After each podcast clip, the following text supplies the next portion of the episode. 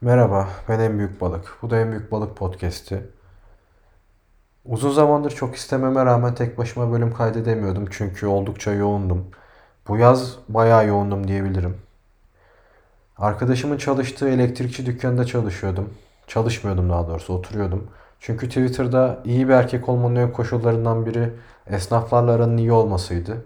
Ben de o yüzden gittim esnaflarla aramı düzelttim. Çaylarını içtim, onlarla halı saha maçları yaptım. Ve nabızlarını da ölçtüm bu sırada. Şunu diyebilirim ki Romalı bir efendi ile köle arasındaki ilişki neyse usta ile çırak arasındaki ilişki de o. Nasıl ki Romalı efendi kölesine tecavüz edebiliyorsa usta da sanırım bunu yapabiliyor çünkü gördüklerim kadarıyla neredeyse tecavüz ediyorlardı çıraklara. Esnafın nabzı sikinde atıyor yani ölçtüğüm noktada bunu rahatlıkla söyleyebilirim. Çünkü zaten kadın denilen kavram onlar için gerçekliğini yitirmiş. Hani Elektrikçi dükkanı zaten orası. Kadın gelmiyor. Gelene de abi diyorlar.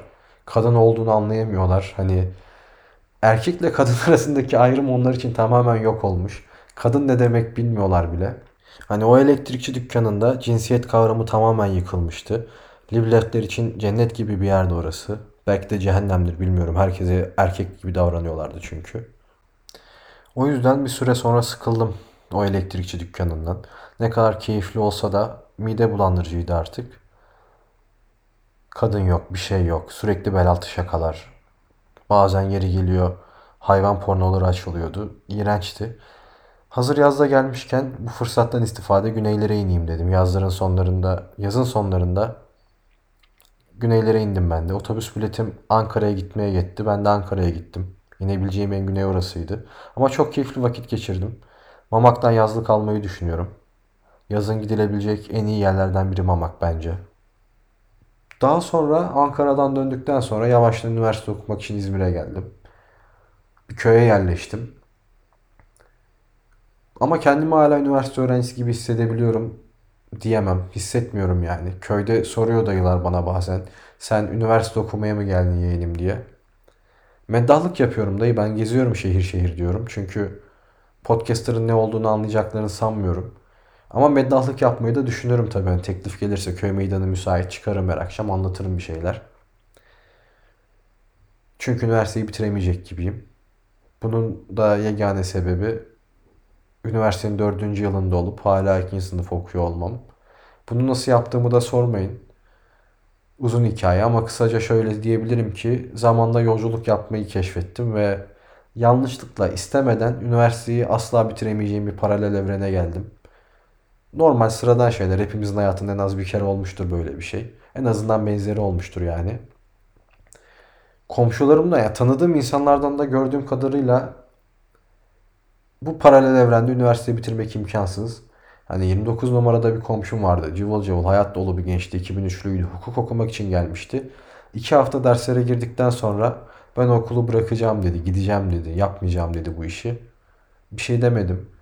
Sonra evime bir çocuk almıştım sokaktan. İstanbul'dan kedimi getiremeyince barınamayanlardan bir çocuk aldım evime. O da bitiremeyecek gibi. O da bitirmek istemiyor. O da üniversiteye gitmek istemiyor yani. Hani halimiz yaman. Bu paralel evrende her şey çok zor. Gelmeyin buraya. Aynı paralel evrendeysek eğer siz de bitiremeyeceksiniz sanırım üniversiteyi. Sorun değil. Hiç kimse bitiremiyor. Biz de bitiremiyoruz. Zaten bu çok önemli bir şey değil yani. Hani kimse kimsenin umurunda değil. Hayat denize işemeye benziyor. Etraf çok kalabalık. Herkes bir şeyler yapıyor. Siz de o sırada denize işiyorsunuz. Ama bunu kimse fark etmiyor. Bunun hiçbir etkisi olmuyor. Kimse umursamıyor. Kimse ne yaptığınızı anlamıyor bile. Hayat da böyle. Kimse umursamıyor sizi yani. Üniversite bitirmiş mi, bitirmemiş mi? Kimsenin umurunda değil. Hani gelip sizi öldürsem 7 milyar insanız şurada. 1 milyar insan bile üzülmez. Bırak 1 milyarı, yani 1000 kişi bile üzülmez. Genelde birini öldüreceğim zaman bunu düşünüyorum ve öldürmekten vazgeçiyorum. Yani değmez diyorum. Niye öldüreyim ki? Kimse umurunda olmayacak. Bu da zaman zaman ister istemez çok affedersiniz ama anasını avradını sikeyim böyle insanlığın dememe sebep olabiliyor. İnsanları ve insanlığı sevmiyorum. O yüzden eğer 7 milyar insanın da üzüleceği birini bulursam ve en azından 1 milyar insanın gidip atacağım yani hiç düşünmeden gidip öldüreceğim onu. O yüzden şu sıralar kendimi öldürmeyi düşünüyorum. 7 milyar insan olmasa da en azından 2,5-3 milyar insan bayağı bir üzülür diye düşünüyorum kendimi öldürürsem. Ama bu intihar fikrinden beni alıkoyan yegane şey çocuğum oluyor. Yani gelecekteki çocuğum.